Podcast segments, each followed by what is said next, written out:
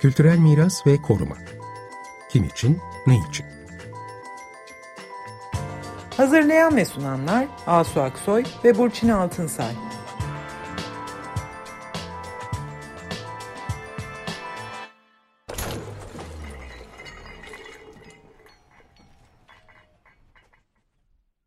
Merhabalar ben Asu Aksoy. Merhabalar ben de Burçin Altınsay. Geçtiğimiz günlerde İstanbul'un eski kıymetli vapurlarından Paşabahçe vapurunun yenilenerek yeniden suya indirildiği haberini duyduk ve çok sevindik. Ee, vapur severler buna çok sevindiler.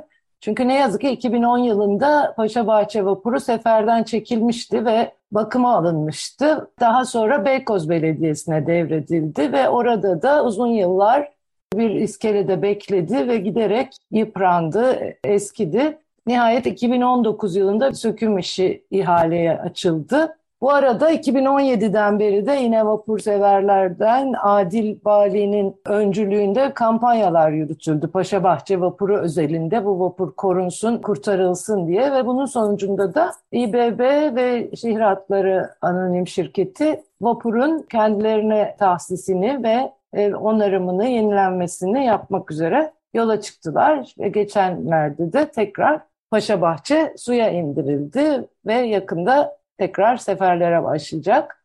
Bu akşam bizim konuğumuz Şehir Hatları AŞ Genel Müdürü Sinem Dedetaş. Bütün bu Paşabahçe'nin onarım ve e, yenilenme sürecini yönetti.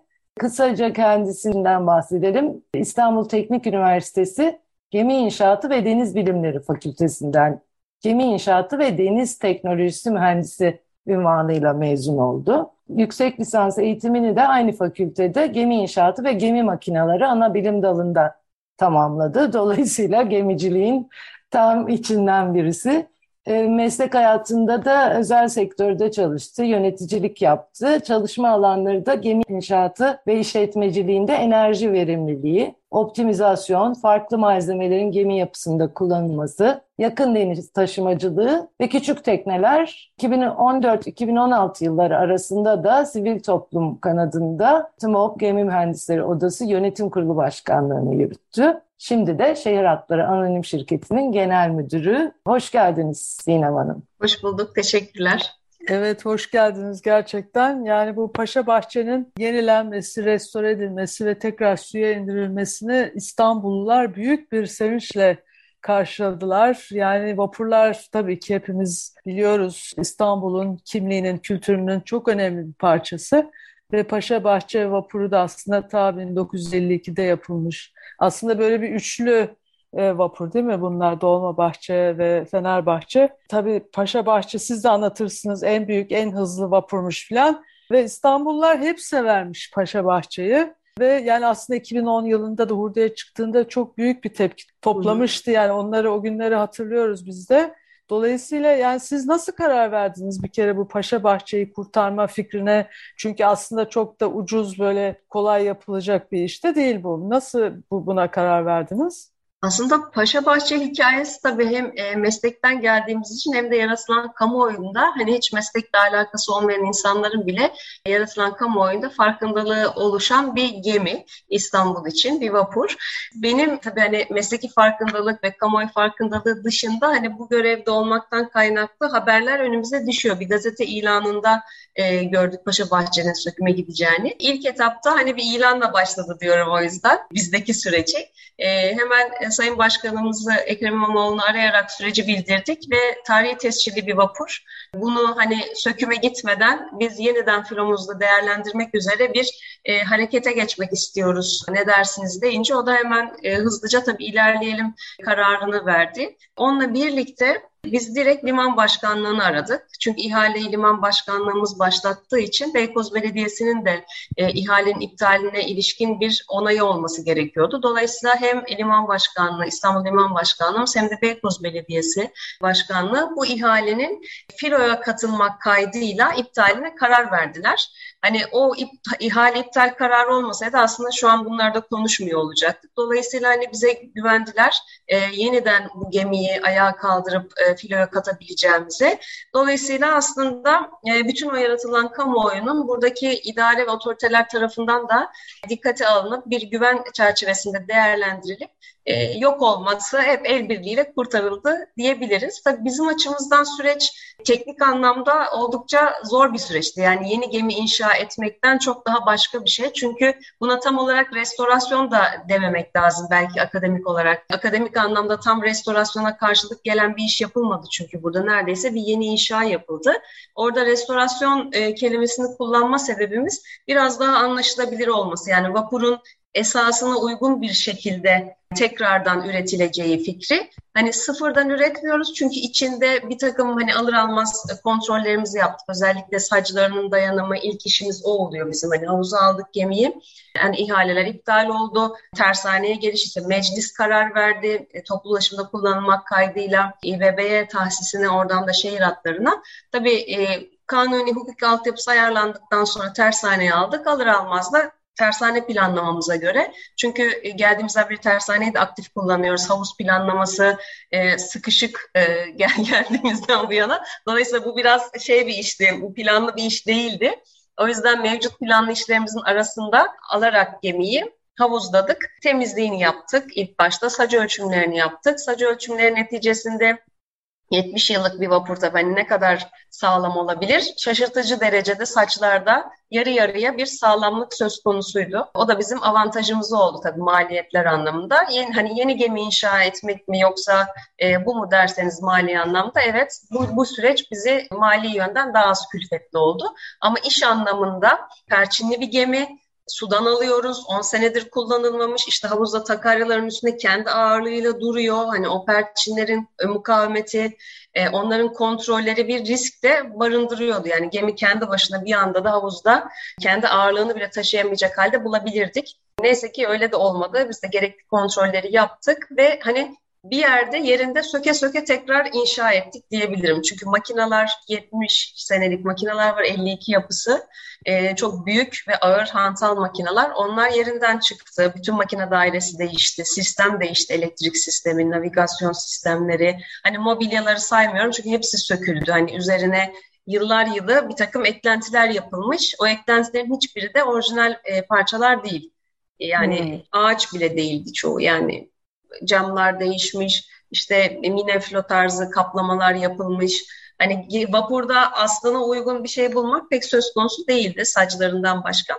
Onları da e, bahsettiğim gibi önce söktük sonra yerinde tek tek hani burada saçı söküyoruz sonra yerine kaynatıyoruz falan gibi süreçlerde önce sökerek sonra yaparak devam etti. Siz restorasyon diyerek biraz da bunun kültürel miras değerine de yani aynı e, jargona onu çağrıştırıyor. Onu da hatırlatan bir şey ve şimdi anlattığınız gibi bu soracaktık biz size ama anlattınız zaten. Kısmen yenileme gerektirmiş tabii bütünleme çalışması gerektirmiş. Aynı bir yapıdaki gibi tabii gemide koca bir yapı aslında işte strüktürüyle, taşıyıcılığıyla e, ve e, sonuçta mobilyalarıyla. Ama büyük ölçüde bulabildiğiniz özgün nitelikleri koruyarak herhalde bu yenilemeyi yapmışsınız. Bu çok önemli bir şey. Çünkü biz evet. eskisinin evet. atılmasına gördük bugüne kadar. O yüzden bu açıdan da önemi çok büyük. Yöntemlerinizden birazcık daha belki söz edebilirsiniz. Tabii. Yani bu tabii bir danışma kurulu kurduk. Yani akademik çevrelerden oluşan, vapuru bilenlerden oluşan öyle isimlerimiz vardı ki vapurun şartnamesini yazan meslek büyüğümüzün oğlu mesela Reşit Bey de bize danışma kurulunda e, eşlik etti. Sağ olsun bilgilerin arşivini açtı. Ahmet Gülerüz hocamız Deniz Tarçısı. Yani pek, pek çok değerli isim. Şimdi hani birini sayıp diğerini saymazlık yapmayayım.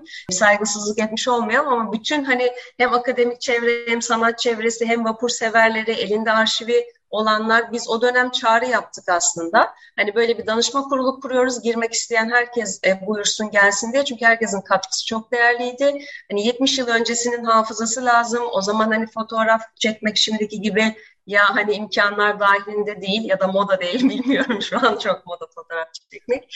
O yüzden de e, tabii elimizde kısıtlı bir kaynak vardı. Sağ olsun danışma kurulumuzun da eşsiz katkılarıyla birlikte hani renkler neydi, ağaçlar neydi, o dönem kullanılan işte yapılar neydi fotoğraflardan gördüğümüz kadarıyla ve hatıralarda kalanlarla biz aslında uygun bir dönüşümü gerçekleştirdik. Bu tabii görünen taraf. Görünmeyen tarafta konstrüksiyon dediğiniz hani vapurun yapısında hiçbir değişiklik yapmadık. Ee, sadece stabilite hesapları dediğimiz çünkü makineler değişince makine dairesi komple bir ağırlık çıkıyor ve yeni bir ağırlık ekleniyor. Ve o dönemin şartlarına göre daha kuvvetli makineler koysak bile daha hafif e, ekipmanlarla donattık gemiyi. Öyle olunca komple bir e, stabilite hesabında yenilemeler, belgelendirmelerinde yenilemeler gerekti. Onlar için hani yolcuyu ilgilendirmeyen teknik tarafları Orada da gemiyi denize uygun, sefer güvenliğini ve eski koşulları yani 18 nata gidiyormuş gemi geldiğinde. E şimdi de en az o hızı yapması gerekiyor. Hatta biz makinelerle bir tık daha üstüne çıkmayı başaracağız gibi gözüküyor. Biraz daha kuvvetli makineler koyduk çünkü şu anda. E, gibi gibi böyle hani yolcunun görmediği noktalarda da e, yüksek bir eforla ama yolcuya yansıyan tarafta işte ahşap olan kısımlar tamamen ahşap bırakıldı. İçinde bir büfesi varmış zamanında. İşte alkol içeceklerinde tüketildiği genelde o şeyler geliyor. İşte o keyif evet, anlatıyor. Fotoğraflar insanlar. değil mi? fotoğraflar işte evet. birinci mevkiler varmış falan şimdi olmayan ama biz ne yaptık? Birinci mevki şu an günümüzde öyle bir kavram olmadığı için yine orayı normal vapurlarımızda olmayan masa sandalye düzeniyle çünkü eskiden sandalyeler e, taşınabilir durumdaymış, sabit değilmiş. Ama şimdiki kurallar ona müsaade etmediği için biz o düzende ama sabit bir masa sandalye sistemi kurduk. Döner planladık oturak alanlarını ki hani içine e, girmesi, oturması rahat olsun diye. Hani lüks mevkii yok, birinci sınıf yok ama o alan aynı şartlarda sessiz salon diye adlandırdık biz orayı. Tabii yolcularımız hani buna ne kadar riayet ederler bilemiyorum. Hani orada bir e, güvenlik gücüyle hani insanları susturmayacağız yani burada kesinlikle konuşmayın diye ama oraya bir sessiz salon dedik. Eskinin Hani okuma salonu. Aynen okuma salonu, çalışma salonu. Çünkü vapurda böyle bir hani uzun seyahatlerde özellikle hani ada gibi yerlere giderken ya da boğaz paralellerinde insanların bir saat, bir buçuk saat gibi geminin içinde süreleri oluyor. Orada ofis gibi de kullanmak isteyebiliyorlar. Böyle talepler de gelmişti. Hani biraz da o yönde düşünerek eskinin lüks kamerasını şimdi sessiz salona çevirdik ama içinin düzeni aynı. Gideceği hat belli oldu galiba değil mi? Hatta şöyle düşünüyoruz. Adaların bir ekspres ihtiyacı var. Yani hızlı ulaşım adaya. Çünkü şu anki koşullarda uğraya uğraya gidiyoruz. Adalardan da böyle bir ekspres ihtiyacı geliyor. Bir ilk etapta onu bir karşılamak istiyoruz. Sabah bir sefer, akşam bir sefer hmm. şeklinde. Sonra sadece hani İstanbul'a mal olmuş bir vapur adada kilitli kalmasın e, diye diğer yolcularımız da faydalanabilsin diye hatlarımıza planlayacağız ama bizim genel olarak şehir hatlarının zaten hani bu gemi sadece bu hatta gider anlayışı yok. Hmm. Hani mevcut gemilerin kondisyonu, e, bakım planları ya da e, donatı, ihtiyaç, işte pik saatler falan gibi farklı sebeplerle hatlara her gemimizi verebiliyoruz. O yüzden Paşa Bahçe'yi de artık filonun bir parçası olarak e, değerlendirip bir hatta vereceğiz şey talepler de geliyor tabii yani hani etkinlik gemisi olması, işte farklı amaçlarla kullanmak İstanbul işte deniz tarihinin anlatılması bizim hayallerimiz var öyle bir denizcilik kültürüne ilişkin. Onları da başlatmak istiyoruz yani denizde bir dizi daha e, sosyal ve kültürel faaliyetlerin de bir parçası olmasını istiyoruz. Öyle kullanacağız. Sabit sergi salonları yaptık. Yani yine eskiden yolcu taşınan ama şu an kuralların müsaade etmediği alt salonlarda da aktif kullanabilmek için e, kalıcı sergi alanları oluşturduk. Şu an Paşa Bahçe'nin restorasyon sürecinde yine hmm. bize e, arşivini açan isimlerin küçük sergileri var. E, gemi modelleri var. Şu an hala hazırda vapurun için onu kurduk. Yolcularımız sefere başladığı zaman e, gezebilecekler o alanları. Yani böyle sabit sergi alanları yaptık. Oralarda belki başka dediğim gibi gelişecek e, aktiviteler olur. Onlarda da kullanılabilir aslında böyle şey yapılır hani making of yani Paşa Bahçe'nin yenileme restorasyon sürecini anlatan böyle nasıl yaşandı bu süreç gibi böyle bir demek ki malzemeyi sergileyeceksiniz diye anlıyorum ben öyle mi? An, bu çok yararlı oluyor onlar çünkü. Evet şu an tam o var içinde hmm. ama mesela bu belli bir süre sonra hani iki ay üç ay artık hani yeter görüldü e, ya da etkisini kaybetti diyeceğimiz noktada da e, işbirlikleri olabilir ya da bizim farklı göstermek istediğimiz konular olabilir. Yani buralarda artık İstanbul'da hani bir biletle İstanbul kartıyla binebileceği etkinlik alanı gibi de düşünebiliriz. Yani illa hani çok paralar ödemeyip de insanların bir takım sanatla belki buluşabileceği ya da söyleşilerle, seminerle buluşabileceği bir alan olarak da evet. inşa ettik. Aslında bu Paşa Bahçe vapurunun tabii yenilenmesinde bir diğer çok önemli konu Haliç Tersanesi'nin kullanılmış olması. Yani e, Haliç Tersanesi de tabii ki yani İstanbul'un emek tarihi açısından çok önemli e, bir değer ve yani aslında e, Haliç'teki tersanelerden Camialtı ve Taş Kızak hepimiz izledik. Onlar tersane olmaktan çıktı ve birer gayrimenkul e, projesi haline geldi. Haliç Tersanesi ise aktif ve siz de aslında Haliç Tersanesi'nin yönetimini yapıyorsunuz şehir hatları olarak. Dolayısıyla yani Haliç Tersanesi'ni nasıl e, planlıyorsunuz? Bundan sonra bu tür yine e, üretimler, restorasyonlar, yenileme çalışmaları vapurlar için olacak mı? Yani çok sevindirici bir haber bu anlattığınız. Hayır için böyle kullanılıyor olması. Bundan sonra da böyle kullanmaya devam edecek misiniz? Başka yenileme projeleriniz var mı yani şeylerle ilgili, vapurlarla Öncelikle ilgili? Bu soru için ayrıca teşekkür etmem lazım. Çünkü hani anlatma fırsatı oluyor bizim için de. Tersane demek aslında şehir hatları demek. Yani bu ilişkiyi birbirinden koparmıyor olmak lazım. Çünkü şu an şehir hatlarının var olması aslında sadece Paşa Bahçe Vapur özelinde değil, bizim bütün işletmeciliğimiz özelinde, vapurlar ve diğer işlerimiz Haliç yoksa şehir hatları da yok yani. Bunu böyle e, bir anlatmak lazım. Çünkü burada bizim yarattığımız hani vapurların ortalaması yaşı 30'un üzerinde. Dolayısıyla çok ciddi bakıma ihtiyaçları var. Bunu şu anda verimli bir şekilde yapabiliyorsak, hala bu vapurlarla İstanbul'da deniz ulaşımı yapabiliyorsak bu Haliç Dershanesi sayesinde oluyor. Kendi imkanlarımızla e, bu bakım tutumları yaptığımızda tabii neredeyse özel sektöre göre üçte bir e, sadece bakımda bir kazanç oluyor. Kamu faydası üretiyor. Bu bir. İkincisi göreve geldiğimizde burası e, siz takip ediyorsunuz bilim merkezi olarak projelendirmişti. Yine başkanımız burada e, bir irade göstererek buranın üretim fonksiyonunun devam etmesi noktasında e, bizlere yol verdi. Ve o şeyle birlikte, o onayla birlikte biz de buranın gerçekten kamusal faydasını ortaya çıkartacak faaliyetlere başlamış olduk. Sadece vapur bakımları değil, e, üç tane tarihi havuzumuz var, taş havuzumuz var. Bunlar yeniden kurmaya çalışsanız, hani zaten arsa vesaire uygunluk onları geçiyorum ama sadece e, fiziksel olarak bir gemi havuzuna, bakım havuzuna sahip olmak milyon dolarlardan bahsediyoruz yeni inşalar için ve biz üç tane havuzun üzerindeyiz Haliç Tersanesi'nde. Dolayısıyla bunun ciddi anlamda katma değere dönüşecek bir zaten altyapısı var, temeli var. Bizim yaptığımız iş buraları diğer gemilere de öncelikle açmak oldu bakım işlerinde. Hem kamu gemilerine yani İBB'nin kendi gemileri var hala hazırda dışarıda bakım tutumunun yapıldığı. E, deniz hizmetlerinin, diğer İstaç gibi şirketlerimizin gemileri var. Hem de diğer özel sektör ve kamu gemileri var. Yani biz ihalelere giriyoruz. Kıyı Emniyeti'nin de mesela Ulaşma Bakanlığımıza ait Kıyı Emniyeti'nin de gemilerini, bakımlarını burada yapıyoruz. Şöyle bir hani veri vermek, matematikten bahsetmek gerekirse sadece kamu faydası bakım tutumda yani şehir hatlarının Haliç Tersanesi'ne girdiği ihalelerde, kamu ihalelerinde gemi başına yarattığı fayda bir buçuk milyon liraydı şu anda son 3 senenin raporunda. E, bu sadece bahsettiğim gibi belediye gemileri değil yani kamuya hmm. ait diğer gemilerin bakımının Haliç Tersanesi'nde yapılmasından kaynaklı aslında hepimizin cebinden çıkacak o vergilerimizle ödenen e, kamu parasının harcanma noktasında tersanenin hiç bilinmeyen böyle bir faydası var. İkincisi tabii yeni inşalara başladık. Yani bu, burası bakım tersanesi evet ama aynı zamanda geçmişten bildiğimiz yani 566 yıldır aslında yeni inşalar da yapan tersane amire bütününde kalan son kamu tersanesi.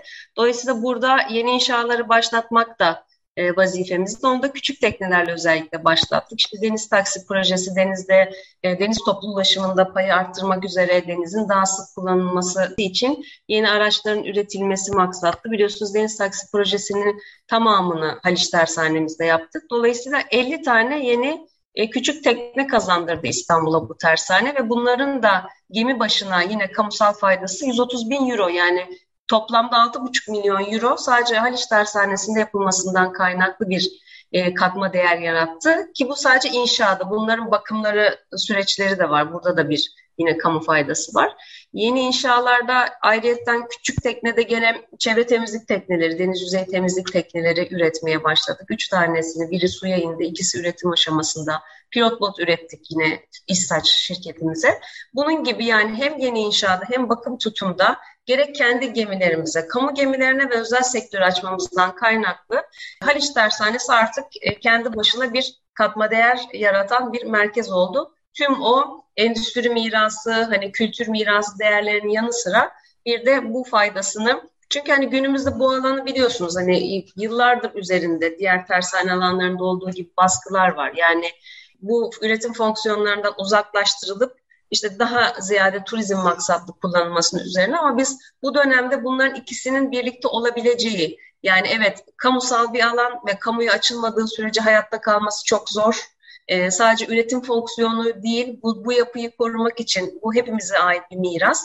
O yüzden burayı kamusal anlamda faydalandırabilecek şekilde yani işte giriş kısmında tersanecilik anlamında kullanmadığımız alanların müzeye dönüşmesi ya da e, burada üretim sürerken yani üç havuz aktif ve bütün alanlar üretim alanları aktif kullanılırken bu bölgelerin vatandaş tarafından emniyetli bir şekilde iş yaparken gezilmesi, deneyim müzesi gibi yani müze deyince hani yanlış anlaşılmasın, üretim fonksiyonlarından uzaklaştırmaktan bahsetmiyoruz. Ama bu iki fonksiyonun bir arada değerlendirileceği, uygulanabileceği daha doğrusu bir değerlendirmeye doğru gitmek istiyoruz. Çünkü kamusal alanların e, kamuya kapalı olarak tutulması ve korunması mümkün değil. Buraya işte üç senedir benim gördüğüm gelen insanlar konularından bağımsız. E, bunlar hani denizci ya da gemici insanlar olmadığı durumlarda bile çok etkileniyorlar. Yani tersane alanını görünce ya burada bu işler yapılıyor muydu? Hani biz bilmiyorduk. Hani o kadar göz önünde ama bu kadar saklı kalmış bir yer diye. Dolayısıyla herkes de bir bağ uyandırıyor ve oluşturuyor.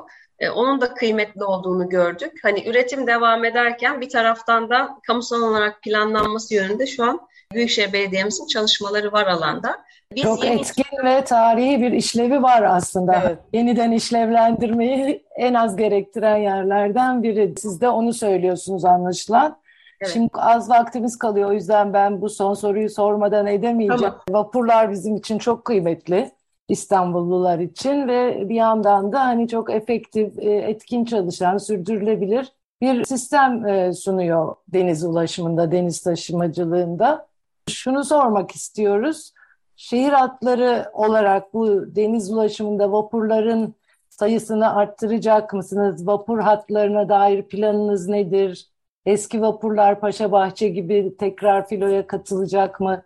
Bir de benim çok sevdiğim konu eski iskelelerimiz ne olacak? Onlar yeniden hatlara katılacaklar mı? Yani itibarları iade edilecek mi? Vapurların ve iskelelerin diye soruyorum. Ya, deniz ulaşımını arttırmak tabii birinci vazifemiz. Bu anlamda hem iskele de bunun vazgeçilmez bir parçası hem mevcut iskelelerin yine bakımları yani aslında uygun şekilde onlar da bir restorasyon bakımlar geçiriyorlar. Hem onların sağlanması hem de e, vapur sayısının arttırılması noktasında çalışmalarımız var. Yani mevcutların korunması ve arttırılması işte Paşabahçe örneğinde olduğu gibi. Daha önce yine bir Trabzon mesela Beşikdüzü'ne devredilmiş küçük gemimiz var. Onu ihaleyle geri aldık. Onun gibi. İşte bayağı yıllardır duran İsmail Hakkı tekrar bakıma bakım da o da bir yeni inşa gibi bir şey. Yani bütün bu eskiyen vapurları tek tek e, onarıyoruz. Ama bunun bir yerde e, verimli olması gerekiyor. O yüzden biz yeni vizyonumuza yani şimdiye kadar yaptığımız işte geldiğimizden beri yüzde 25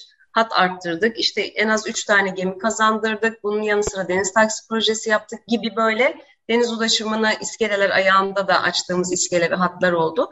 Bunların yanı sıra biz artık vizyonumuzu şöyle belirledik. İstanbul'un karbonsuzlaştırılması yani Büyükşehir Belediye'miz 2050 yılında biliyorsunuz C40 imzaladı ve 2050 yılında İstanbul'un karbondan arındırılması yönünde bir imza verildi. Biz deniz tarafı olarak buraya hazırlığımızı İstanbul teknelerinin artık elektrikli olması, daha doğrusu karbonsuz hmm. olması yönünde bir adım attık. E, Dünya Bankası e, bizim bu sesimizi duydu ve destek olmak istedi.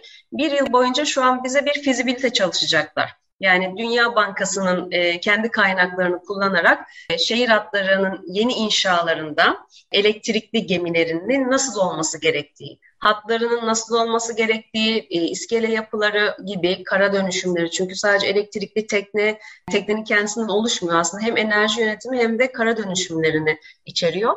Bize bu konuda bir yıl boyunca fizibilitede destek olacaklar. Bizim adımıza bunu yapacaklar ve biz bu bir yıl sonunda çıkan rapora göre aslında hayalimiz elektrikli küçük vapurlar. Çünkü normal vapurların şu anda 1800-2100 gibi kapasiteleri atıl durumda. Çok büyük. İşte manevraları, yanaşmaları, e, çevre salınımları, karbondioksit tabii ki değerlerin altında ama istediğimiz seviyelerde değil.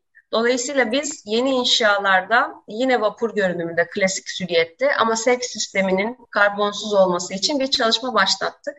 60'a yakın gemi üretmekten bahsediyoruz. Burada bir amacımız da sadece şehir hatları değil, denize toplu taşıma yapan diğer özel şirketlerin de bu gemileri tercih etmesi. O yönde de bir masa kurduk. Dolayısıyla deniz toplu ulaşımında artık hani tek tip çevreci, engelsiz, silüete uygun bir taşıtla ortak filo yönetimi, ortak iskele kullanımı yaparak bütün şirketlerin süreçlerini verimli hale getirmek, aynı zamanda İstanbul'a deniz ulaşımı, toplu ulaşımında bir hizmet kalitesi sağlamak, bir standart oluşturmak, aynı zamanda da seferleri bu doğrultuda arttırmak. Çünkü farklı farklı gemilerle iskelelerimizden sefer yapıldığı zaman bir takım engellerle karşı karşıya kalıyoruz. İşte liman kuralları gereği belli mesafelerin olması lazım, araya zaman koymak lazım gibi e, bir sürü teknik konu var. Onların önüne geçmek ve bir şirket gibi daha verimli ve İstanbul'a daha e, kaliteli ve daha çok deniz ulaşımı sağlayabilmek için çünkü bunları şimdi de yapabiliriz ama ne gerekiyor? İşte yüzlerce belki gemi inşa etmemiz gerekiyor. E bunların barınması bir sorun. Yani hatta açmak bir şey değil ama onları barındırmak bir şey. Yani İstanbul Boğazı dediğinizde e, iskele gemisiz olmuyor, gemi iskelesiz olmuyor.